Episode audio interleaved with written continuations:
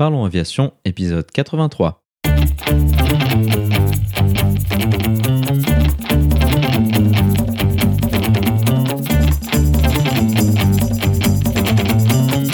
Parlons Aviation, le podcast qui parle de tout ce qui vole.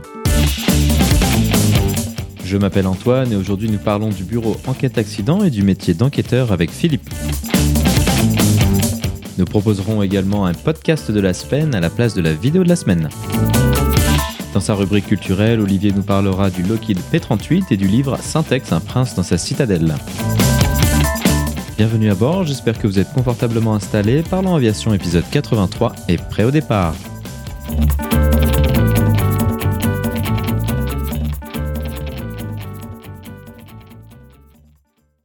Bonjour et bienvenue dans le 83e épisode de ce podcast. Cette semaine, nous allons parler d'un sujet que je rêve de vous proposer depuis le début du podcast. Nous allons parler du bureau Enquête Accident, mieux connu sous l'acronyme BEA et du métier d'enquêteur. Notre invité de la semaine est Philippe. Philippe est enquêteur au sein du BEA depuis plus de 25 ans. Il a commencé sa carrière en tant que docteur en sciences dans le domaine de l'acoustique à la NASA. Il a ensuite été embauché par le BEA pour appliquer son expertise scientifique sur les enregistreurs de vol afin de pouvoir en extraire de nombreuses données. Il a évolué vers des postes d'encadrement en tant que responsable de la division enregistreur de vol et travaille désormais sur la coopération internationale pour l'élaboration des nouveaux standards. En plus de son expertise technique très pointue, il a été enquêteur sur de nombreux accidents majeurs sur lesquels le BEA a travaillé. Il a notamment été impliqué sur les efforts de localisation et de récupération des boîtes noires de l'Air France 447. Nous irons en détail sur le fonctionnement de ces enregistreurs de vol et de la contribution qu'ils apportent au processus d'enquête.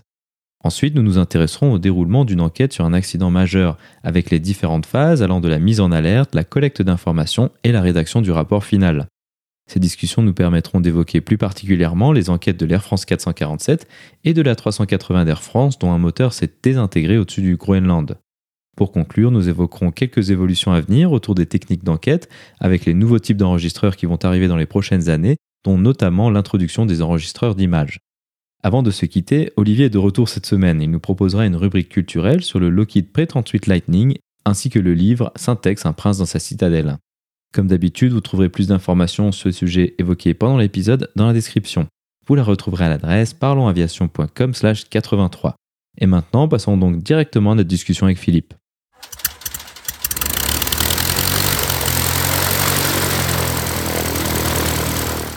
Bonjour Philippe et bienvenue sur Parlons Aviation. Peux-tu nous décrire ton parcours aéronautique?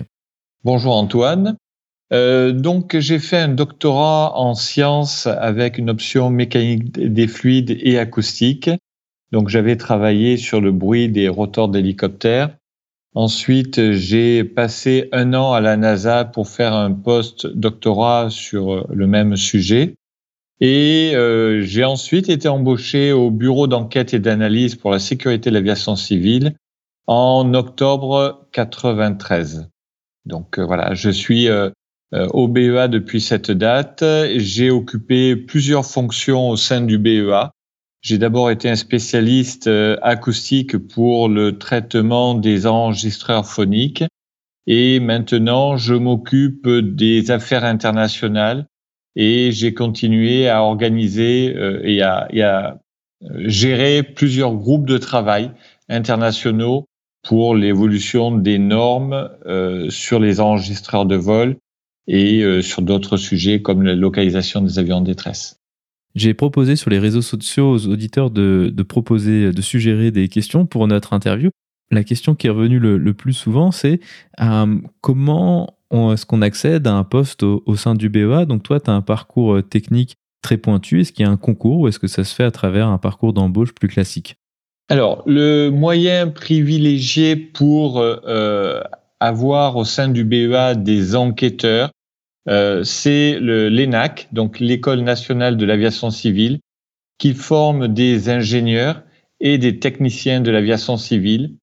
Pour le parcours ingénieur, en fait, les premiers les premiers dans la liste qui ont été reçus au concours d'entrée de l'ENAC sont en principe des euh, gens qui seront intégrés au sein de l'aviation civile. Donc, c'est-à-dire que leurs études sont payées et ils seront à l'issue de, l'école, euh, donc des fonctionnaires qui sont embauchés soit à l'aviation civile, soit au BEA. donc, on a des techniciens de l'aviation civile qui suivent à peu près le même parcours. Les autres moyens de pouvoir accéder au BEA, ce sont des anciens militaires qui ont un, parcours de pilote ou de mécanicien, qui ont beaucoup travaillé dans la sécurité aérienne et ensuite, euh, donc, ils ont postulé dans une reconversion euh, au BEA. Et enfin, le, le dernier moyen, c'est euh, d'avoir un parcours dans, dans un domaine très pointu, comme je l'avais fait pour l'acoustique, mais aussi comme l'on a pour l'analyse des matériaux. Et là, en, en, le moyen, c'est de pouvoir postuler, d'envoyer son CV et en fonction des besoins, on recrute donc des contractuels dans un domaine vraiment très pointu et très particulier. Et euh, voilà, c'est par ce biais-là que je suis rentré au BEA en 93. Donc toi, tu as parlé du fait que tu faisais de, euh, de l'acoustique initialement. Est-ce que ton métier au BEA, au sein du BEA, a évolué aux fonctions au fur et à mesure des années? Oui, e, effectivement, quand euh, je suis rentré au BEA, donc je m'occupais de l'analyse des CVR pour Cockpit Voice Recorder. C'est une des deux boîtes noires qui enregistre tous les bruits dans le poste de pilotage. Donc, ça veut dire les bruits dans le poste à travers un microphone d'ambiance, mais aussi les microphones à bouche des, des deux pilotes et les communications avec le contrôle ou les communications avec les hôtesses et stewards. Donc moi, je m'occupais de l'analyse de ces euh, enregistrements lors de séquences d'accidents ou d'incidents graves. Et euh, à partir de ces enregistrements, on pouvait notamment faire des analyses spectrales, c'est-à-dire que l'on peut avoir une représentation visuelle du son et de pouvoir déterminer des vitesses de rotation, d'engrenage, d'hélice, de rotor, un grand nombre de parties tournantes. Donc ça, c'était ma, ma, mon premier poste, je dirais. J'ai à peu près travaillé sur 800 euh, événements, donc accidents et incidents graves euh, en France et à l'étranger. Et ensuite, j'ai pu euh, changer de poste et diriger la division enregistreur de vol. Puis ensuite, comme je dirigeais des groupes de travail internationaux, de pouvoir occuper un poste à la direction comme euh, conseiller du directeur sur tout ce qui est affaires internationales et réglementation. Donc, euh, au cours de ces, euh, de ces années, ces 27 ans, j'ai pu occuper une, série de postes au sein du BEA. Maintenant, si on essaye de faire un rapide tour d'horizon des gens qui sont autour de toi, qui t'entourent dans les enquêtes, quels sont un peu les différents profils qui œuvrent à travers les enquêtes? Donc, ben, des ingénieurs ou des techniciens de l'aviation civile hein, qui sortent de l'ENAC, pour un enquêteur, en fait, on ne fait pas de différence entre un ingénieur ou un technicien. Euh, s'ils ont une volonté et s'ils sont pris au BEA pour faire ce travail. Euh, donc voilà, ça dépendra euh, de leur performance dans l'enquête et euh, ensuite ils pourront accéder à, à différents types d'enquêtes, donc des enquêtes sur, en aviation générale, puis euh, participation à des groupes de travail dans des enquêtes de l'aviation civile, euh, donc des, accidents sur des gros porteurs, par exemple, et ensuite euh, pouvoir diriger des, des enquêtes sur des accidents majeurs. Donc, ce sont des gens qui sont donc soit ingénieurs, soit techniciens de, l'ENAC. Ensuite, on a intégré des anciens pilotes de l'armée de l'air ou euh, de, de l'ALAT, donc pour la partie hélicoptère. Et enfin, donc, on a euh, quelques docteurs en, en, en, sciences dans vraiment des domaines bien particuliers. Maintenant, ce que je, ce que je te propose qu'on fasse, c'est qu'on s'intéresse plus en détail au processus euh, d'une enquête autour d'un accident ou d'un incident grave. À partir de quel moment le BEA est-il notifié d'un accident et quelle est un peu la réaction initiale? Donc, on va parler d'abord de, des enquêtes en France, puis après, je parlerai de la participation du BEA dans des enquêtes à l'étranger. Donc, lorsqu'il y a euh, un accident en France, on a, on, nous sommes notifiés par plusieurs moyens. Ça peut être des témoins, ça peut être des gens du service de contrôle, ça peut être des gendarmes. Donc en fait, la première personne qui est euh, qui euh, s'aperçoit d'un accident ou parce que le service de contrôle a perdu le contact avec un avion, il est euh, obligatoire en France de reporter l'information du BEA et vraiment très, enfin, quasiment tout le temps, le BEA vraiment est prévenu dans les minutes après, après l'accident. Et donc par tous ces, ces, vecteurs différents. Donc ça, c'est pour des, des, des, enquêtes en France. Ensuite, euh, en France, donc nous sommes euh, enquêteurs en charge, c'est-à-dire que c'est le BEA qui va enquêter sur tous ces accidents ou incidents graves de l'aviation civile. Donc ça va de, de l'ULM ou euh, ça va jusqu'au gros porteur, euh, voire l'Airbus A380, même s'il y en a très peu qui volent maintenant malheureusement. Euh, donc le BEA très rapidement va, euh, dès qu'on a reçu cette notification, confirmer euh, l'événement et ensuite rapidement, si c'est un accident, avec notamment des, décès, le BEA va créer ce qu'on appelle un GO-TEAM.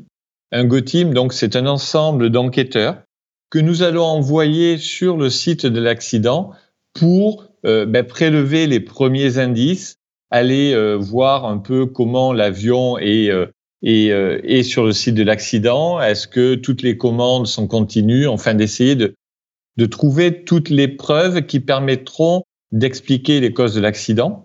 Donc, bien sûr, si c'est un accident d'aviation générale, on va envoyer en principe deux personnes, une du département investigation qui sera le, la personne, l'enquêteur qui va gérer l'enquête, et quelqu'un du département technique qui, lui, sera quelqu'un de plus spécialisé sur les structures, sur les moteurs. Donc, euh, c'est au moins un binôme que l'on envoie sur un site d'accident. Et bien sûr, cette, ce GOTIM peut euh, être beaucoup plus important si nous sommes face à un accident euh, majeur. Donc ça, je dirais, c'est les, les premiers actes d'enquête lorsque nous sommes notifiés. Donc, euh, le BEA, en fait, va donc gérer l'enquête donc dans le pays d'occurrence, qui sera la France, hein, euh, la France, territoire métropolitain ou toutes les, les, les, les, îles. Et ensuite, en vertu de, des pratiques recommandées par l'Organisation de l'aviation civile internationale, qui en fait a rédigé un document qui donne des bonnes pratiques pour mener des enquêtes de sécurité. Et au titre de, la du suivi de l'annexe 13 de l'OACI, donc le BEA va participer à des enquêtes à l'étranger lorsqu'il y a un avion de conception française ou de construction française ou d'immatriculation française ou d'une compagnie française, donc va participer à l'enquête à l'étranger. Cela veut dire que lorsque nous sommes notifiés d'un événement à l'étranger, donc, ben, euh, nous serons notifiés en fait pour tous les accidents d'Airbus, d'ATR, euh, d'Assaut Falcon, les moteurs euh, Safran Engines euh, pour une compagnie française. Et donc, à chaque fois, euh, ben, nous allons, en fonction de la sévérité de l'événement, nombre de décès, etc., déployer une GoTeam à l'étranger.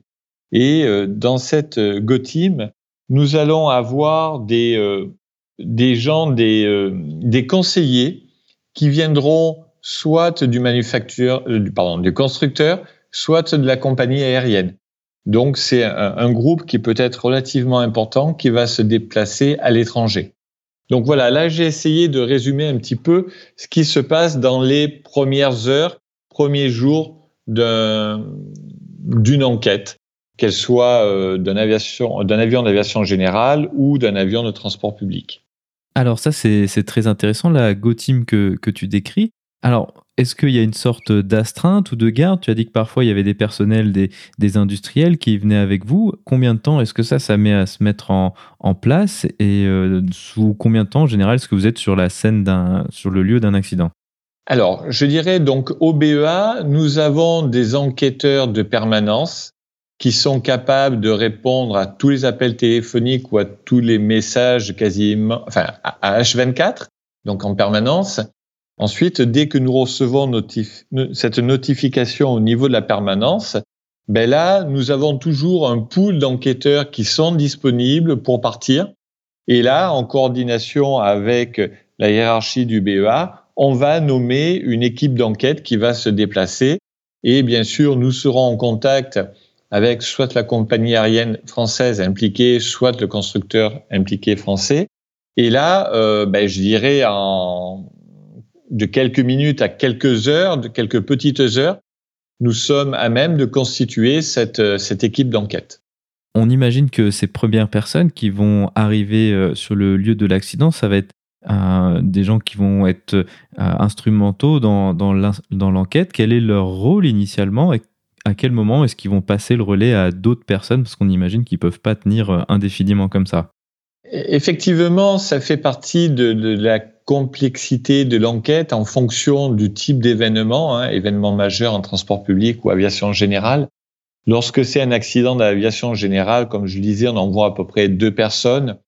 Les actes d'enquête sur le site, à proprement dit, sont quelques heures à quelques petits jours, euh, parce qu'il faut ensuite déplacer le, l'épave, donc pour pouvoir la mettre dans un lieu sécurisé, de pouvoir continuer à l'analyser.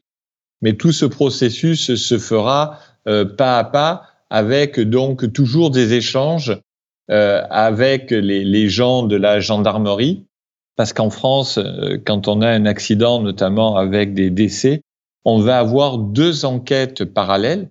L'enquête de sécurité menée par le BEA et l'enquête judiciaire menée donc par un juge avec donc des gendarmes ou des policiers qui se trouveront en même temps que les enquêteurs du BEA sur le site euh, de l'accident.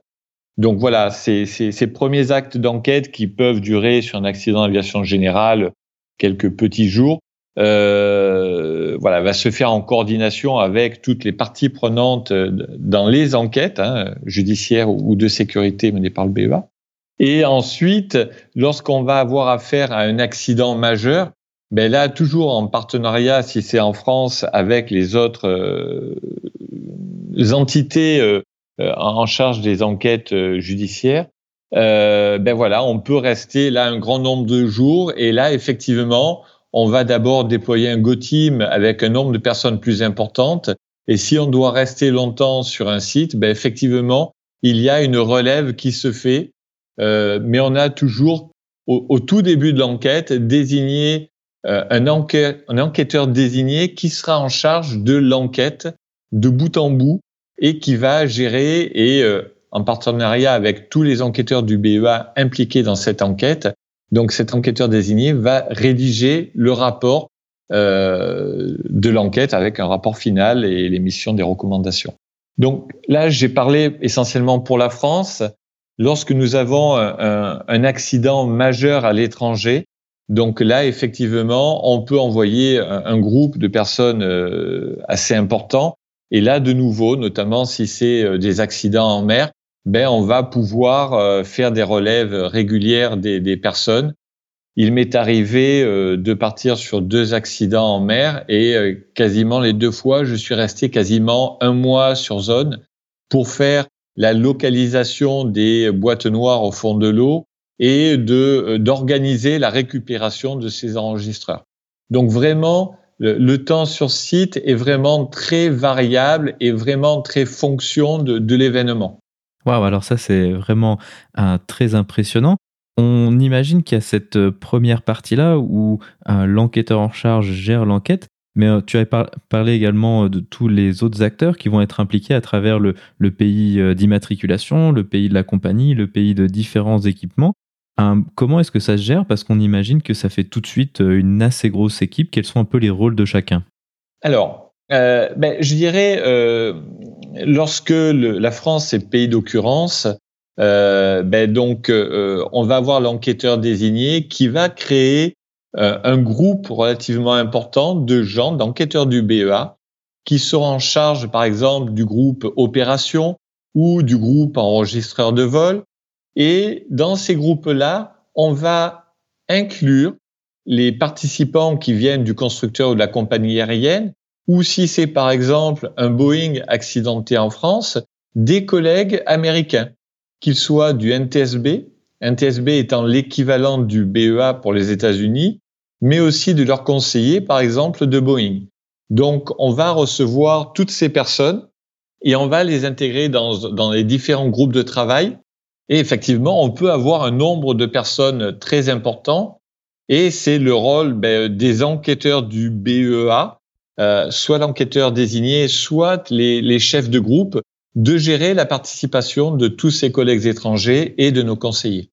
Un autre aspect qui est, euh, je pense, assez clair dans les premières heures, ou en tout cas les premiers jours d'un accident comme ça, c'est ah, ce qu'on pourrait décrire peut-être de la, frénésie médiatique, souvent qui se déroule autour de, tout ça. Euh, on imagine que vous, vous êtes plus ou moins impliqué en tant que BOA, et toi en tant qu'enquêteur, comment est-ce que comment est-ce qu'est géré cet aspect-là euh, des médias qui veulent avoir des réponses alors que c'est probablement souvent un peu trop tôt? Alors, nous avons euh, un département communication qui va gérer tous ces aspects-là en coordination avec l'enquêteur désigné ou les, chefs de groupe. Donc, euh, ben, le, chef du département communication va, avec ses collègues du, même département, gérer tous les aspects communication. Et ben voilà, il, il, a bien souvent l'habitude, parce que ben, le BEA est impliqué euh, dans un grand nombre d'événements à l'étranger, euh, d'événements majeurs. Donc, ben, il a une certaine habitude de savoir qu'est-ce qu'il faut dire en fonction euh, ben, du jour. Est-ce qu'on est au, jour de l'accident, au J plus 1, au J plus 2, etc. Donc, ben, il va être en, en collaboration constante avec le service communication de la compagnie aérienne, si elle est française, avec le service de communication du constructeur s'il est français. Donc voilà, c'est de nouveau dans, j'irai dans tous les actes d'enquête, hein, qu'ils soient sur site technique ou la communication, c'est un travail de groupe. Donc c'est euh, beaucoup d'échanges et euh, on essaye de faire en sorte que, euh, par exemple, le chef du département communication connaisse bien tout le temps les gens des services communication de la compagnie aérienne ou du constructeur à cette fin que ben voilà la coordination sera beaucoup plus simple et les conseils seront prodigués euh, vers la compagnie ou, euh, ou au constructeur pour euh, pour voir avec eux ce qui peut être dit ou ce qui ne peut pas être dit. Un autre aspect de ces premiers instants d'un accident et de, de, la localisation de l'épave et tout ça, c'est un peu l'aspect émotionnel de, de, tout ça, donc de se retrouver face à un événement majeur. En tant qu'enquêteur, comment est-ce qu'on réagit face à de tels événements? Est-ce que c'est quelque chose qui s'apprend pour lequel vous êtes formé? Les enquêteurs euh, peuvent avoir un, suivi psychologique par un moyen anonyme, donc de pouvoir, après un, site d'accident, de pouvoir dialoguer avec des, spécialistes. Je me suis, j'ai été confronté moi à un ou deux événements, donc je suis allé en particulier chercher des, les enregistreurs de vol sur un site d'accident majeur. Donc, c'était euh, un Airbus A310 en Roumanie. Et là, ben, sur le site d'accident, quand vous faites la recherche des enregistreurs, ben, je dirais, vous faites, euh, vous êtes très concentré sur ben, la tâche à accomplir. Donc, certes, vous voyez euh, des restes humains, mais on a une tâche bien particulière. Et ben voilà, on est concentré et moi en particulier, euh, le soir, quand j'étais rentré euh, dans ma chambre, ben, je m'étais fait entre guillemets un auto-bilan, c'est-à-dire, ben voilà, tu as vu ça aujourd'hui, comment tu te sens, etc. Euh, mais voilà, la, la tâche qu'on a à accomplir, et dans ce cas-là, c'était ensuite la lecture des enregistreurs de vol. Euh, voilà, on est concentré que, ben voilà, on, on fait abstraction d'un certain nombre de choses et on se concentre sur les, les actions que nous avons à faire. Pour l'instant, on s'est beaucoup intéressé à cette première phase initiale. Une fois que les relevés ont été faits, une fois que les boîtes noires ont été récupérées, qu'est-ce qui se passe et comment se déroule l'enquête à partir de là?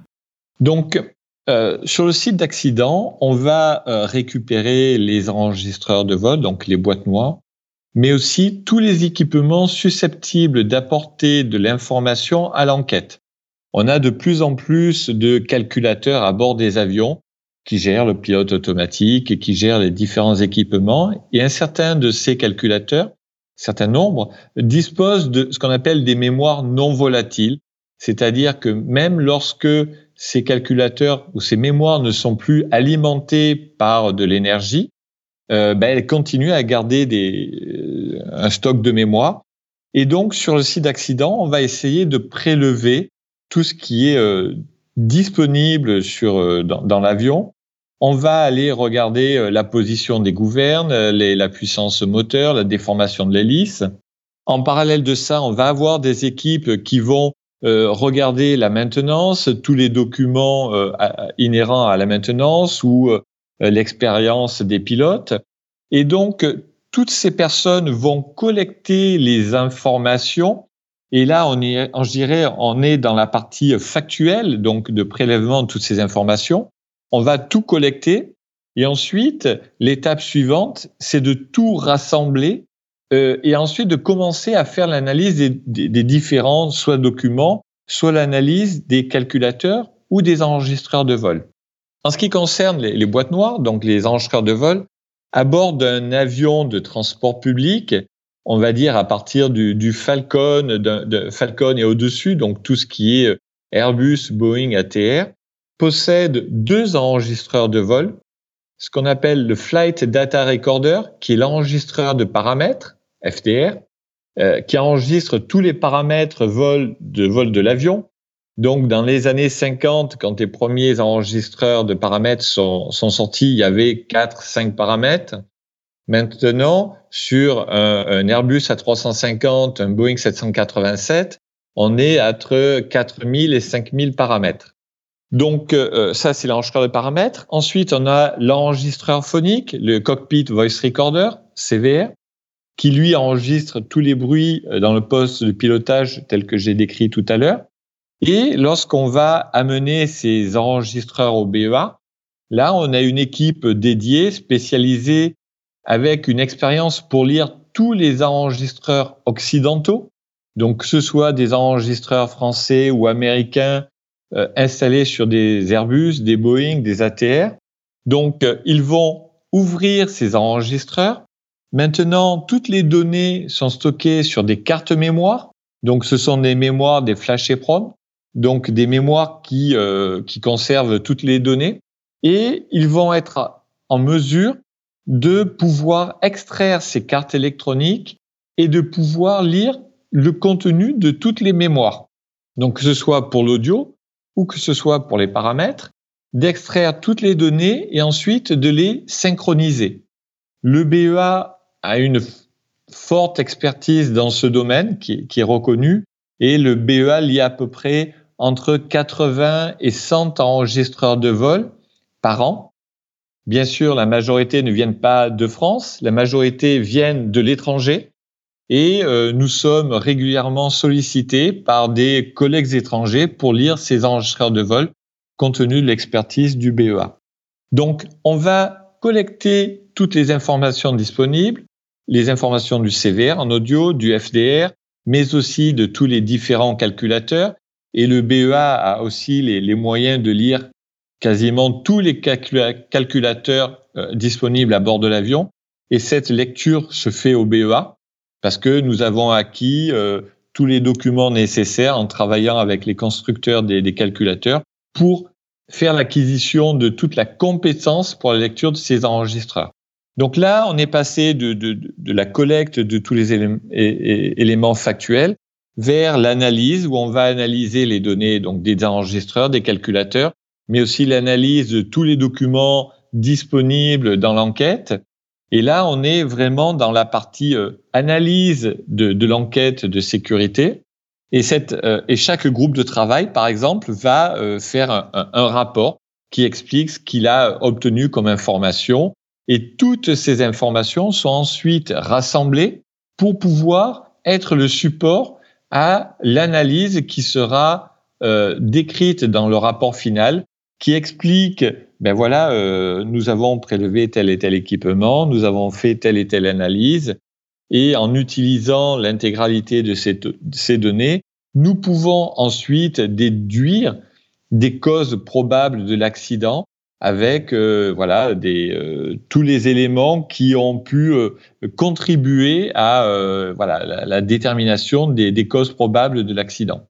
Voilà, ça c'est le, le, travail d'analyse et de rédaction de, du rapport pour la compréhension de, des causes de l'accident. Et sur le site du BEA, vous serez, vous pourrez trouver en fait tous les rapports que nous publions pour euh, ben, toutes les enquêtes menées par le BEA notamment, ou les contributions à des enquêtes à l'étranger.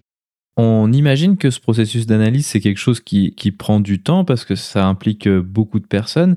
Quel est à peu près le nombre de groupes de travail et quelle est un peu la temporalité de chacune de, ces étapes euh, d'analyse, puis de concertation et de rédaction d'un rapport? En moyenne, euh, la durée d'une enquête, qu'elle soit en aviation générale ou en transport public, est un an, un an et demi. Euh, parce que ben voilà, il y a, ce gros travail d'analyse et donc chaque groupe. Alors le, nombre de groupes va dépendre de la complexité du type d'événement. Si on a euh, un événement majeur, on va avoir cinq six groupes avec des tâches bien spécifiques et ensuite au bout de quelques mois, ben voilà, toutes les données seront rassemblées. Bien sûr, euh, l'enquêteur désigné, va être en mesure de pouvoir euh, travailler dans chacun des groupes, pouvoir discuter en permanence avec euh, tous les collègues. Et, vraiment, le travail d'enquête est un travail collégial. Hein. donc, ce n'est pas quelqu'un dans son coin qui va travailler sur un sujet.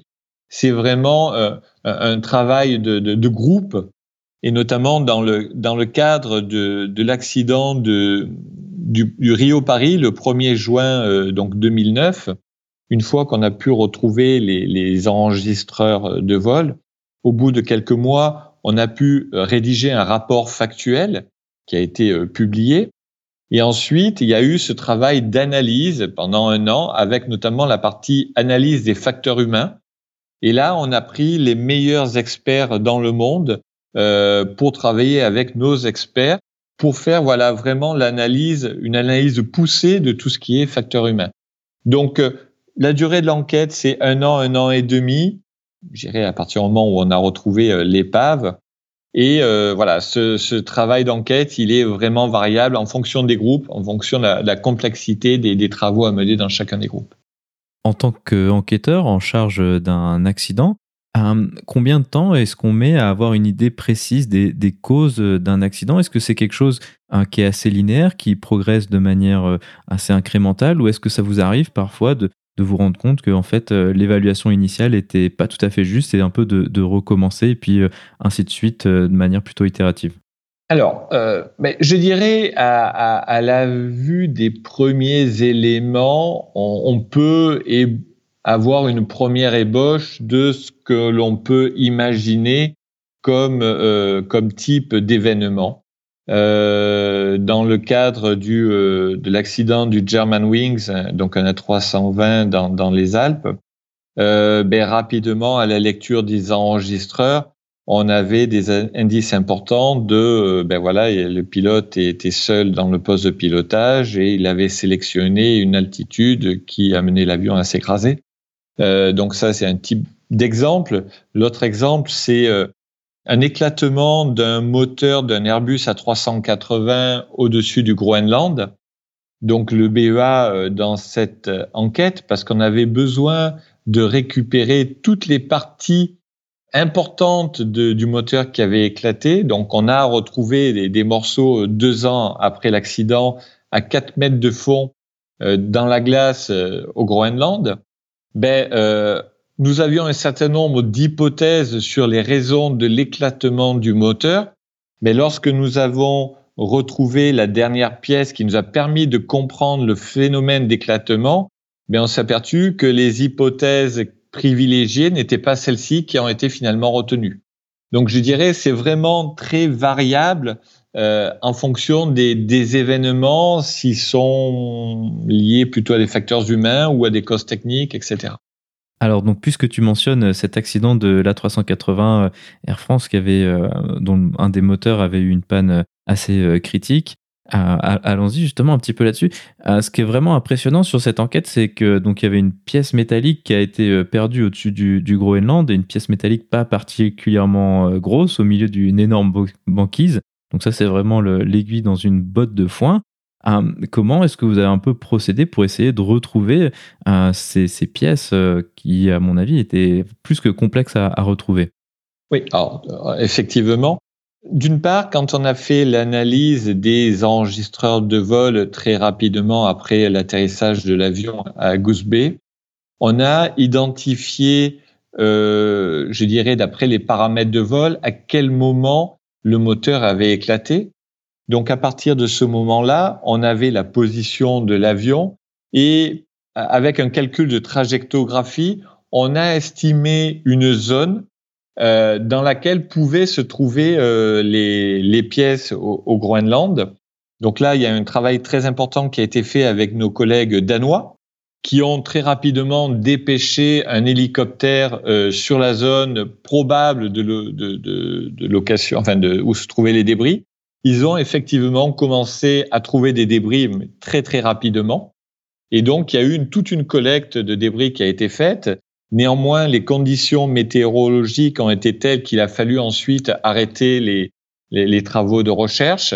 Donc, avec la neige, petit à petit, les, euh, toutes les pièces qui, euh, qui n'étaient plus visibles ben, se sont enfoncées. Et là, donc, nous avons utilisé euh, des moyens très innovants pour rechercher ces pièces dont on connaissait le type de matériaux et donc, que ce soit avec un, passage d'un avion avec des équipements bien spécifiques, puis ensuite avec un traîneau sur une zone bien identifiée, de pouvoir avoir des indices qui permettaient de penser que l'on avait des pièces du matériau adéquat de certaines tailles. Et ensuite, quand euh, ben voilà, on a identifié une zone bien précise et là, de nouveau, je vous invite à aller sur le site du BEA parce qu'il y a des photos, il y a un, reportage, etc. Ben, euh, quand on a identifié que ben, voilà cette pièce-là, en fonction de sa taille, elle est vraiment très intéressante à aller chercher. Ben voilà, on a déployé une équipe de collègues danois euh, qui sont allés chercher, donc creuser un trou sur 4 mètres de profondeur et de pouvoir retrouver la pièce qui nous manquait et de pouvoir comprendre les causes de l'éclatement.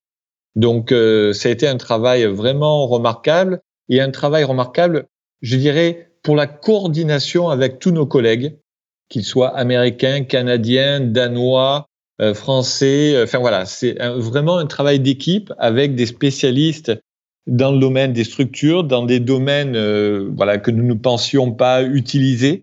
Euh, voilà, c'est chaque chaque enquête est, je dirais, euh, nouvelle et on apprend, on innove sur chaque enquête. Un autre exemple assez notable également de récupération de, boîtes noires, c'est l'accident que tu as déjà mentionné, le, le Rio-Paris, l'Air France 447, où là, c'était peut-être encore plus compliqué parce que ah, bah, la mer, c'est encore plus grand que, la banquise. Ah, quelles ont été les différentes étapes de récupération de, ces boîtes noires qui ont été évidemment encore plus peut-être que la 380 essentielles pour comprendre ce qui s'était passé? Tout à fait. Donc effectivement, donc bon, j'étais au BEA le, jour où on a eu l'accident, donc j'ai œuvré avec mes collègues à la permanence pour avoir les, les premiers, euh, premières informations, la coordination avec les moyens notamment militaires, qu'ils soient français, qu'ils soient brésiliens, pour euh, amener euh, des avions ou des bateaux sur, sur site. L'Airbus A330 donc transmettait sa position toutes les 10 minutes. Et donc, euh, à partir d'un certain moment, le, le, centre de contrôle d'Air France a reçu des messages de panne lorsque les, les tubes Pitot, donc les tubes Pitot, ce sont des, donc des tubes qui permettent de donner une information notamment de vitesse lorsque ces tubes Pitot ont, givré, donc euh, ben, il y avait une, perte d'information au sein du, poste de pilotage avec une déconnexion du pilote automatique. Et à partir de ce moment-là, 25 messages, euh, ce qu'on appelle ACARS, donc c'est des types de messages, ont été envoyés vers le sol au centre de contrôle d'Air France. Et entre, je dirais, la dernière position reportée et le dernier message envoyé, il y avait à peu près 5 minutes de vol. Donc à partir de la dernière position euh, reportée, on a euh, calculé une, distance maximale franchissable par l'avion qui correspondait à peu près à un rayon de 40 nautiques autour du dernier point reporté. Donc on avait une zone de recherche. On a trouvé les premiers débris six jours après l'accident. Et nous étions dans un endroit du globe, je dirais un jour de l'année où tous les courants dans cette zone-là changent de sens. Et c'était donc une zone très complexe et il a été donc très difficile d'essayer d'estimer d'où venaient tous les débris flottants qui ont été retrouvés. Et à titre d'exemple, un an après euh, l'accident, on a envoyé des bouées, donc le 1er juin 2010, dans cette zone-là, et euh, les bouées euh, partaient à droite, puis revenaient à gauche, et puis l'autre partait en haut, vers la droite, enfin voilà. Donc c'était très complexe, et donc il nous a fallu cinq phases pour retrouver l'épave. La première phase était donc de pouvoir localiser les boîtes noires au fond de l'eau. Et sur chacune des boîtes noires, il y a un petit cylindre qui est une, sorte de balise. Euh, c'est Underwater Locator Beacon, une ULB. C'est une petite balise qui, lorsque cette balise est immergée, transmet un son à 37,5 kHz et ce, ce, signal peut être reçu sous l'eau par l'intermédiaire d'hydrophones. Euh, néanmoins, la profondeur estimée dans la zone était à peu près de 4000 mètres. Donc, il a fallu des moyens, des hydrophones qu'il fallait plonger à euh, ben, 2000 ou 3000 mètres. Et donc, le gouvernement américain nous a prêté des équipements qui correspondaient à peu près 40 tonnes d'équipements. Donc, euh, c'était deux hydrophones qui ont été installés sur deux, euh, ce qu'on appelle des tugs. C'est des bateaux qui, en principe, tractent des plateformes offshore. Donc, nous avons loué deux tugs, installé les équipements et fait circuler ces détecteurs de balises dans toute la zone. Et pendant cette première phase, qui a duré euh, quasiment presque deux mois, ben, nous n'avons pas été en, mesure d'entendre le, signal des balises. Donc, ceci étant fait, euh, avec un collègue du BEA, mais on y reviendra un peu plus tard, j'ai créé des groupes de travail pour s'assurer que ben, ce problème n'arrive plus et qu'on soit toujours en mesure de retrouver euh, des avions, où qu'ils soient. Donc, euh, mais j'en parlerai un peu plus tard. Donc, la deuxième phase était donc d'essayer de déterminer quel était le point d'impact le plus probable en fonction de la dérive des différents équipements retrouvés.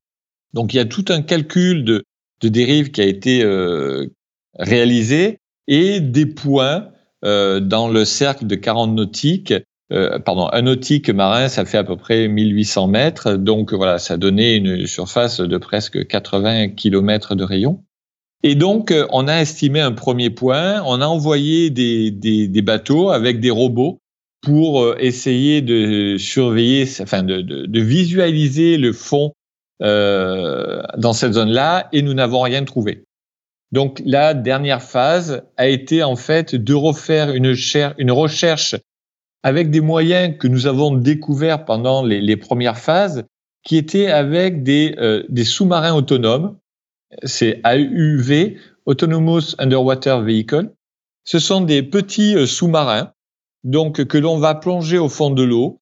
Euh, on va plonger aussi des balises. Les petits sous-marins vont euh, se repérer au fond de l'eau et ensuite vont faire des trajectoires en sorte de, de, de colimaçon pour essayer, avec leurs leurs moyens, de pouvoir avoir une image du fond de l'eau.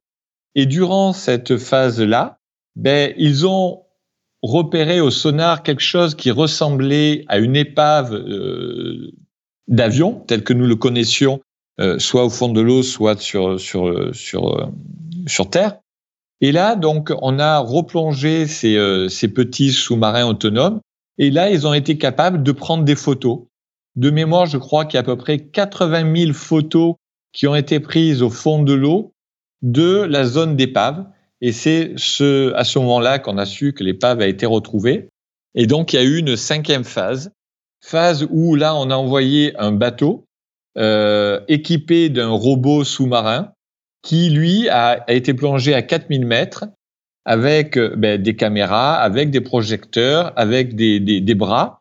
Et euh, donc, il a euh, fait un, une, une vision, enfin, il a balayé tout le site et là, il a été capable, nous avons été capables de d'identifier les enregistreurs de vol assez endommagés qui posaient sur le sable au fond de, de l'eau.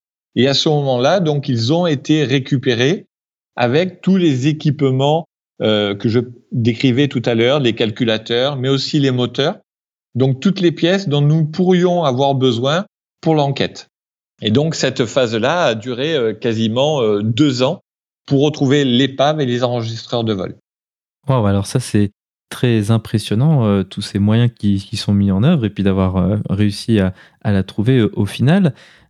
après, la problématique qui va suivre ça, c'est ensuite l'état de ces enregistreurs. On imagine, bon déjà il y a les forces qui sont liées à l'impact, qui à mon avis sont relativement prévues dans la, conception des enregistreurs, mais ensuite il y a ben, un séjour de plusieurs années au fond de la mer par 4000 mètres. Est-ce que ça, pose problème au niveau de l'enquête pour récupérer les données? Alors, les enregistreurs euh, modernes sont faits pour euh, survivre à un impact de 3400 G. Donc, il est difficile de se représenter qu'est-ce que ça, qu'est-ce que représente cette accélération-là?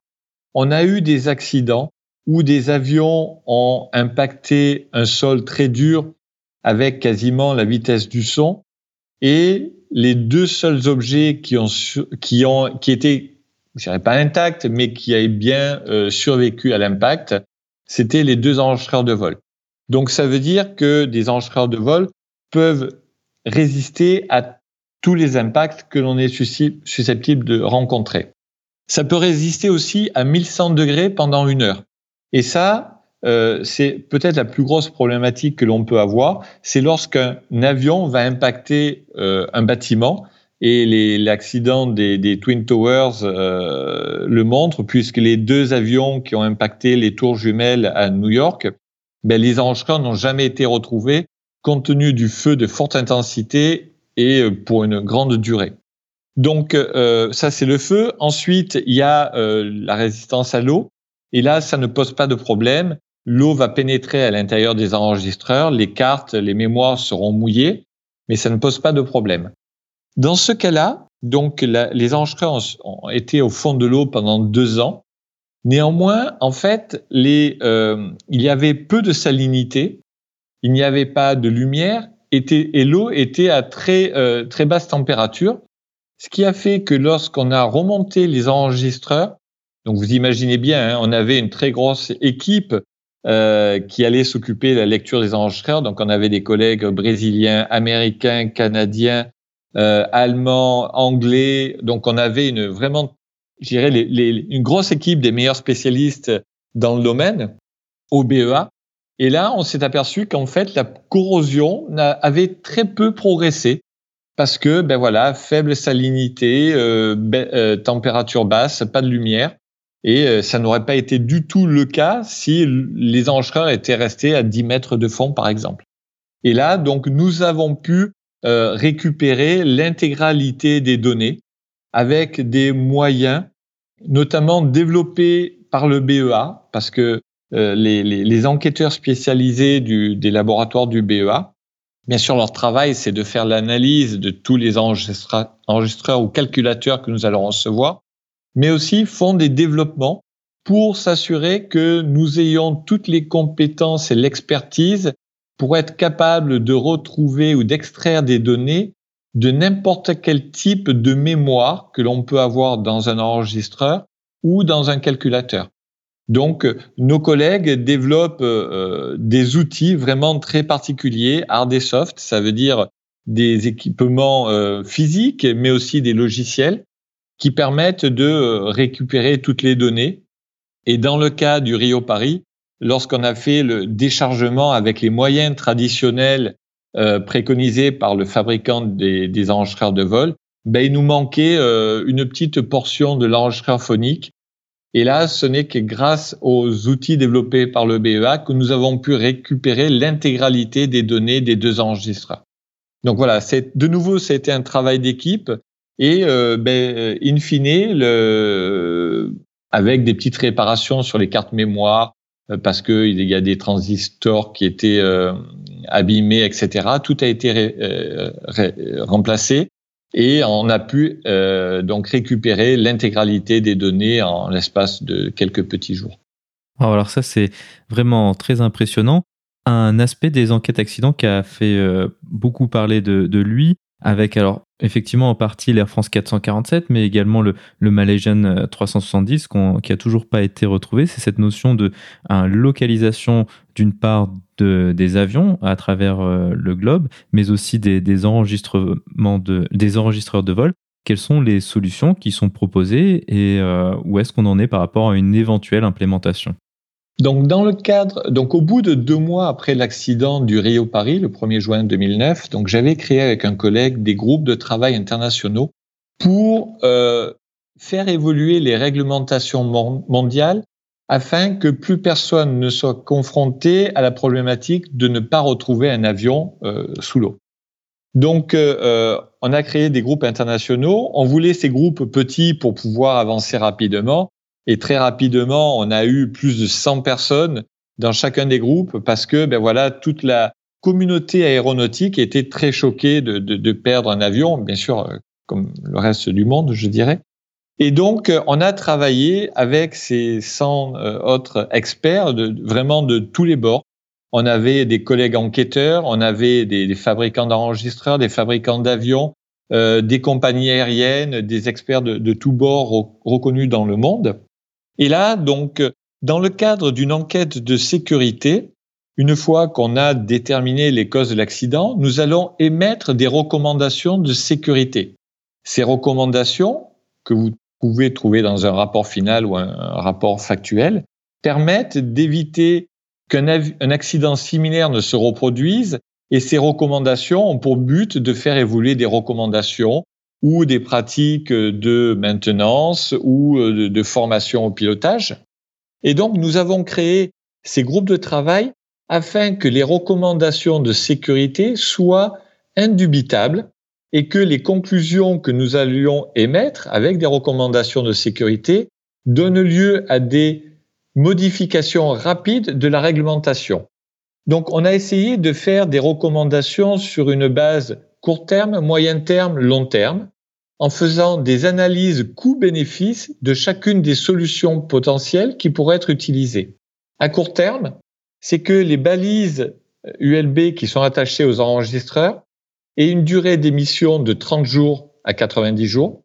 Actuellement, tous les avions qui volent ont ce type de balises avec une durée d'émission de 90 jours. L'emport d'une nouvelle balise une balise euh, sous-marine qui est, elle, d'un format beaucoup plus gros, attachée à l'avion et qui puisse être audible à plus grande distance.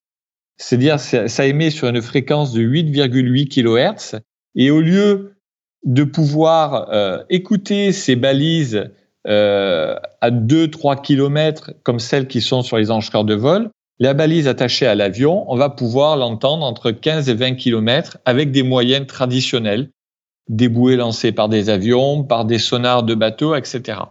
Donc ça, tous les avions actuellement qui font des vols long courriers au-dessus de la mer sont aussi équipés de ces balises basse fréquence.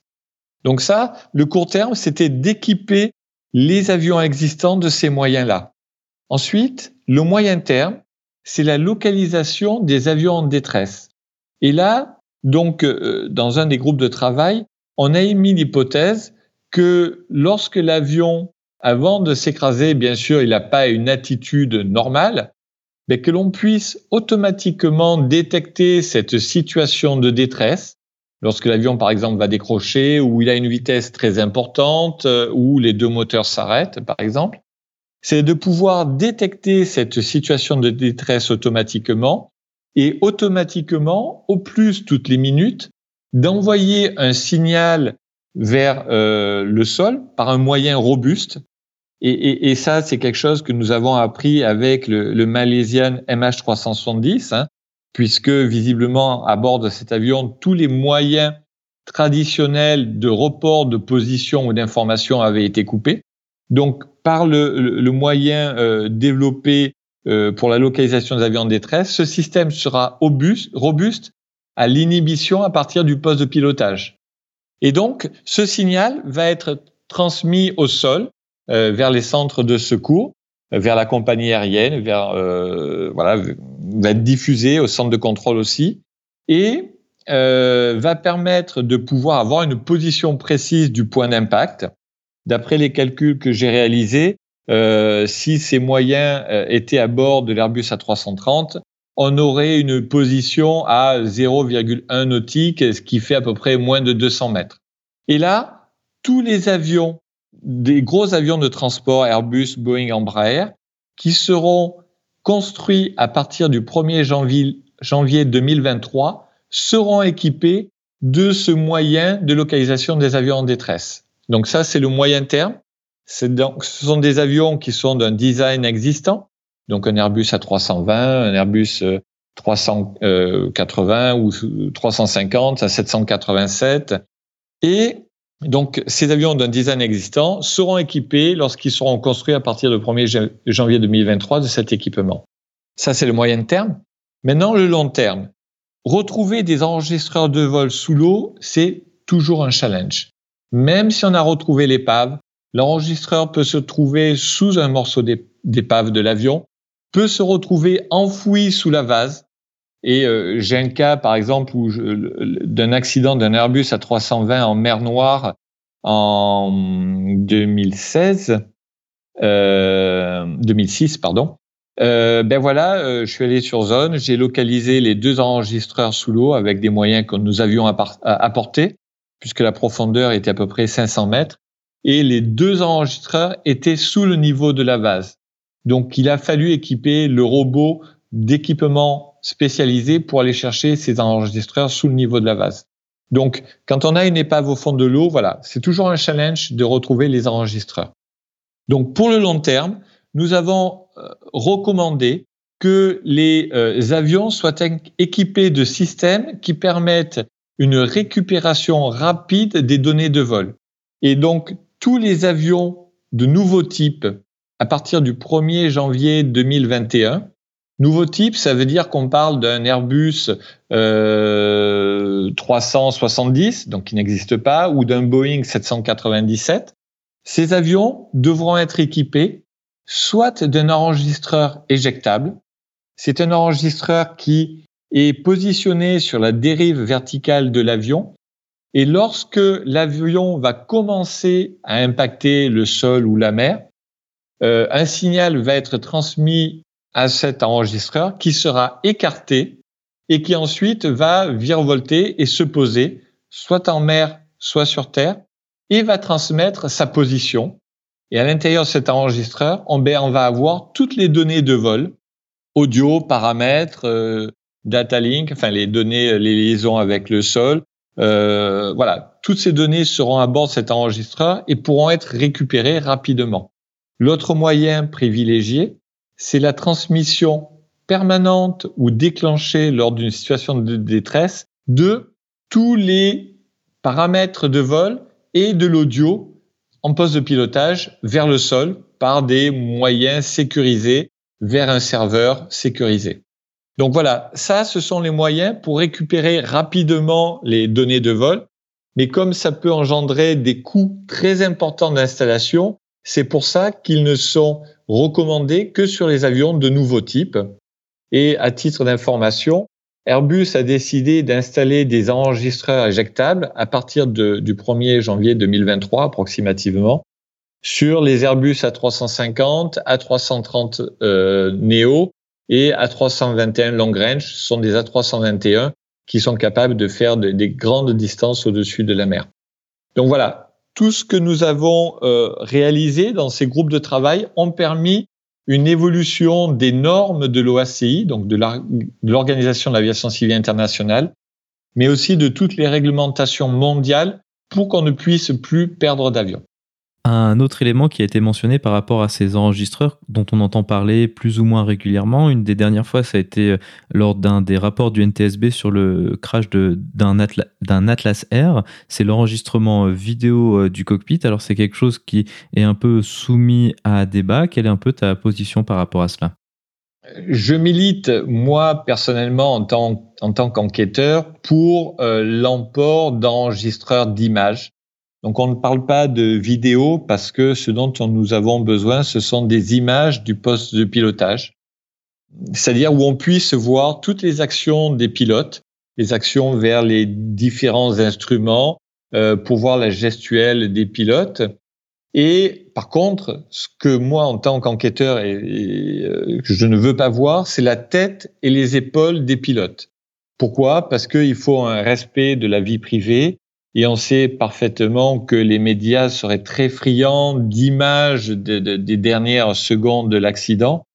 Euh, donc voilà, avec toutes les protections nécessaires pour euh, garantir la vie privée euh, des gens, ça serait de pouvoir récupérer des images des, euh, de ce qui s'est passé dans le poste de pilotage pour compléter les données audio et paramètres. Donc le BEA a fait à de plusieurs reprises des recommandations de sécurité pour l'emport d'enregistreurs d'images. Et euh, donc, euh, suite à, ces différentes recommandations et, aux efforts qu'on a portés euh, au niveau de, l'OACI, ben, à partir de 1er janvier 2025, les nouveaux types d'avions devront être équipés de moyens qui permettent de pouvoir enregistrer toutes les actions des pilotes sur tous les boutons dans l'avion, les sélecteurs, mais de pouvoir aussi visualiser ce qui était transmis au pilote, euh, donc sur les différents instruments, sur la carte radar, sur tout ce qui est disponible dans le poste de pilotage. Donc c'est euh, une norme qui est écrite sur une base de performance et il y a un moyen privilégié qui est effectivement euh, une ou des caméras qui permettent de filmer euh, de prendre, d'enregistrer toutes ces actions et de pouvoir avoir les informations qui sont disponibles sur les écrans. Et ça, je pense que euh, ça permettra vraiment de compléter euh, les informations audio et, euh, et paramètres. Et euh, mais par contre, ça va être manié avec beaucoup de précautions. Hein. Et il y a déjà eu un rapport du NTSB, notamment sur un accident d'un écureuil. Donc c'est un, petit hélicoptère euh, en Alaska. Et dans le rapport du NTSB, euh, pardon, à bord de cet écureuil, il y avait une petite caméra qui filmait les instruments, euh, les, la gestuelle des pilotes. Et ben voilà, le, le, NTSB a pu comprendre les causes de l'accident grâce à cette caméra. On a pu comprendre les causes d'accident que grâce à, de l'image. Et néanmoins, dans le rapport du BEA, euh, du, NTSB, pardon, il n'y a aucune image qui est montrée et il y a un descriptif des sélections, etc. Donc, euh, c'est très important pour les enquêtes de, sécurité. Mais voilà, on, sait la sensibilité euh, que peuvent avoir les pilotes sur ce sujet-là et, et, on comprend euh, tout à fait. Et il faut la plus grande protection de ces données pour qu'on puisse les avoir à bord d'un avion pour l'enquête accident. Est-ce qu'il y avait autre chose dont, dont tu aurais souhaité parler? Bah, Écoute, je pense qu'on a euh, dans cette heure euh, abordé euh, pas mal de sujets euh, qui me tiennent à cœur. Donc, parce qu'avec les groupes de travail que j'ai dirigés, voilà, j'ai abordé tous ces tous ces sujets-là afin que quel que soit le lieu de l'accident, ben, n'importe quelle autorité d'enquête soit en mesure de pouvoir avoir toutes les données pour bien comprendre les causes d'un accident et éviter qu'ils ne se reproduisent n'importe où dans le monde. Voilà, c'est vraiment le but de, de l'enquête de sécurité. Euh, éviter, euh, donc améliorer la sécurité aérienne et éviter que des accidents ne se reproduisent. Ainsi se conclut donc cette discussion. Philippe, merci beaucoup d'avoir accepté de venir sur le podcast pour nous parler du BEA et de ton métier passionnant d'enquêteur accident. Je te remercie beaucoup Antoine, c'était un plaisir d'échanger avec toi.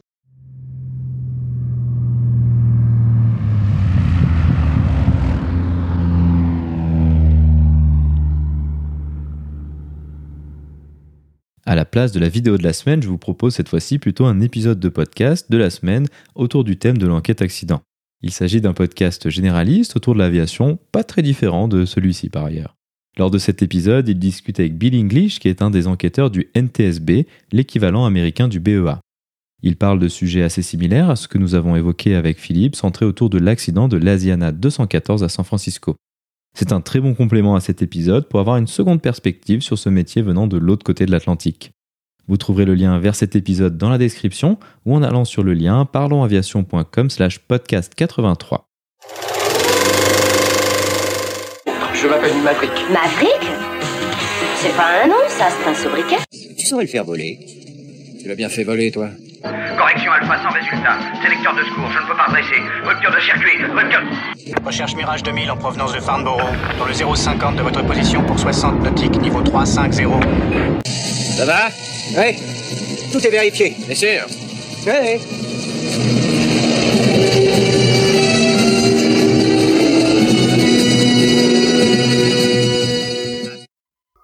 Bonjour à tous et bienvenue dans l'épisode 9 de Avion légendaire où je vous parle aujourd'hui du P-38 et de la biographie illustrée de Bernard Chabert et Romain Hugo sur Antoine de Saint-Exupéry qui s'appelle tout simplement Syntex.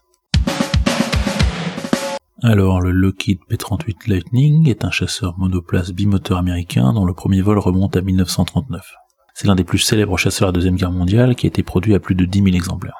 Il a été conçu en Californie dans les usines Lockheed à Burbank, près de Los Angeles, notamment par Clarence Johnson, génial inventeur âgé d'à peine 28 ans et futur star de l'ingénierie aéronautique de l'après-guerre et papa des F-104 Starfighter et SR-71 Blackbird entre autres.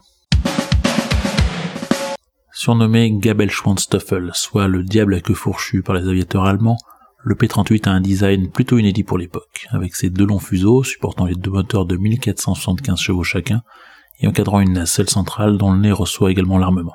De façon totalement inédite pour un chasseur de l'époque, il est équipé d'un train d'atterrissage tricycle avec une troisième roue euh, sous la nacelle. Il a des performances exceptionnelles. De toute façon, c'est pas compliqué. C'est du chasseur disposant du plus long rayon d'action, jusqu'à 2800 km avec des réservoirs supplémentaires, du plus rapide, environ 660 km heure, et euh, le mieux armé de son époque. Il dispose en effet d'un canon de 23 mm, puis de 37 mm sur les versions ultérieures, 4 mitrailleuses de 12-7 mm, et jusqu'à, il emporte jusqu'à 720 kg de bombes. Le P-38 sera mis en service en Europe à partir de 1942, puis dans le Pacifique à partir de 1943, dans des missions extrêmement variées d'interception, d'escorte de bombardiers. Euh, c'est d'ailleurs le seul capable d'escorter les bombardiers au-dessus de l'Allemagne en partance de l'Angleterre avant l'arrivée du P-51. Mission également de reconnaissance photo, de chasseurs bombardiers et de chasseurs de nuit. Il s'agit du premier avion américain ayant abattu un appareil de la Luftwaffe durant la Deuxième Guerre mondiale, et celui qui a bâti le plus d'avions japonais durant la guerre du Pacifique. Le plus grand as américain de la Seconde Guerre mondiale, Richard Bong, totalisa notamment 40 victoires homologuées sur le P-38. Le 18 avril 1943, un groupe de P-38, après un vol de 800 km, intercepte une formation composée de chasseurs zéro et de bombardiers légers, dont celui du commandant en chef de la marine impériale japonaise, l'amiral Yamamoto. Le capitaine Lamphere, de façon fortuite en voulant essayer ses canons, touche le moteur gauche de l'avion Yamamoto qui s'écrase dans la jungle. Cette opération avait été baptisée opération Revenge, Revenge comme revanche, revanche de Pearl Harbor bien sûr, dont Yamamoto avait été le stratège principal, et les Américains n'ont jamais oublié Pearl Harbor. L'épave de l'avion Yamamoto est toujours visible dans la jungle d'une des îles Salomon, île située maintenant sur le territoire de la Papouasie-Nouvelle-Guinée. Le P-38 est aussi célèbre malheureusement pour être l'avion, dans sa version de reconnaissance, à bord duquel a disparu l'aviateur écrivain Antoine de Saint-Exupéry. Un petit nombre de P-38, soit environ une dizaine d'exemplaires, sont toujours en état de vol. Une dizaine d'autres sont également exposés dans différents musées, quasi exclusivement aux États-Unis. 15 août 1944. Débarquement allié en Provence. Les combats font rage. L'escadrille française 233 prend part à ce dernier assaut pour libérer le sud de la France. La victoire est toute proche, mais a un goût amer. Depuis deux semaines, un des pilotes de l'escadrille manque à l'appel. Ce pilote s'appelle Antoine de Saint-Exupéry.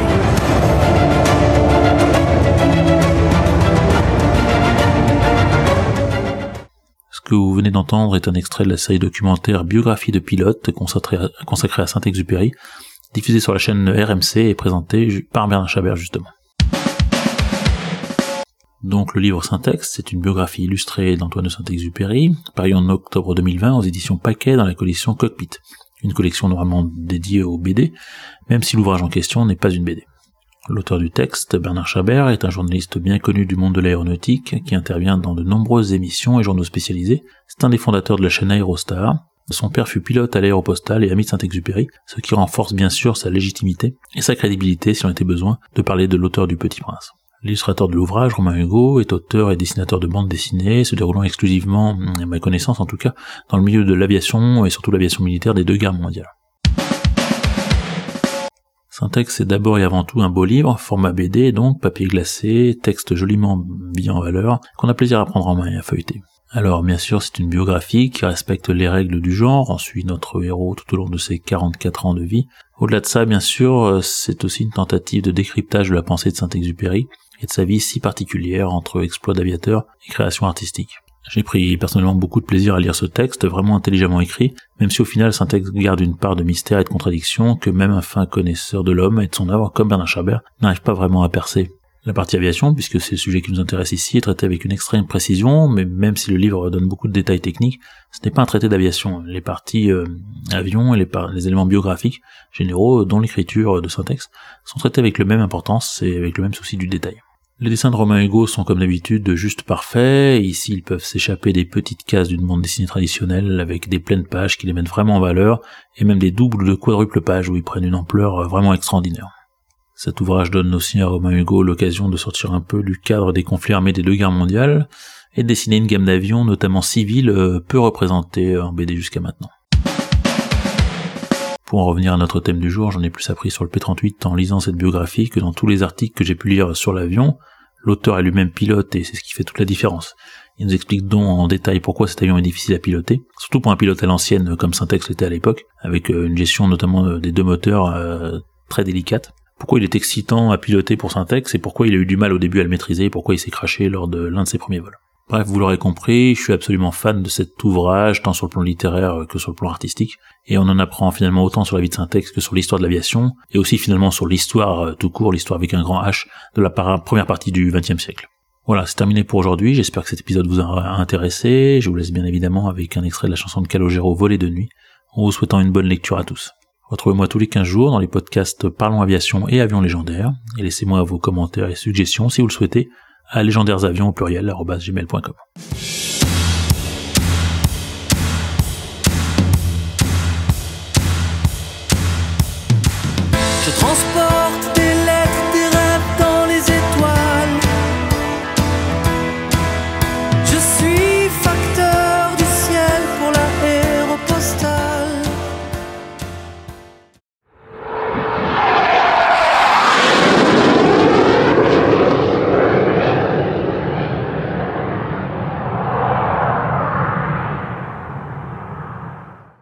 Ainsi se conclut donc le 83e épisode de ce podcast. J'espère qu'il vous a plu et je vous invite à vous abonner sur votre application de podcast favori. Également, n'hésitez pas à laisser un avis 5 étoiles sur iTunes, ce qui permettra à d'autres personnes de découvrir ce podcast. Je tiens à remercier Philippe pour avoir accepté de venir sur le podcast pour nous parler de son métier d'enquêteur accident. Je tiens aussi à remercier tout particulièrement Johan et Boubacar pour m'avoir mis en contact avec Philippe et m'avoir permis de faire ce super épisode.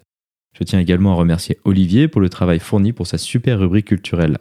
La description de cet épisode est disponible sur notre site web parlonsaviation.com/83. Si vous avez des questions, des remarques ou des suggestions, n'hésitez pas à nous contacter sur contact@parlonsaviation.com. Si vous voulez recevoir des notifications lors de la sortie des nouveaux épisodes, vous pouvez vous inscrire à la newsletter dans la barre latérale droite de notre site parlonsaviation.com. Vous pouvez également nous suivre sur Twitter sur @parlonsaviation et sur Facebook. En vous souhaitant des vols nombreux, je vous remercie d'avoir écouté ce 83e épisode de Parlons Aviation.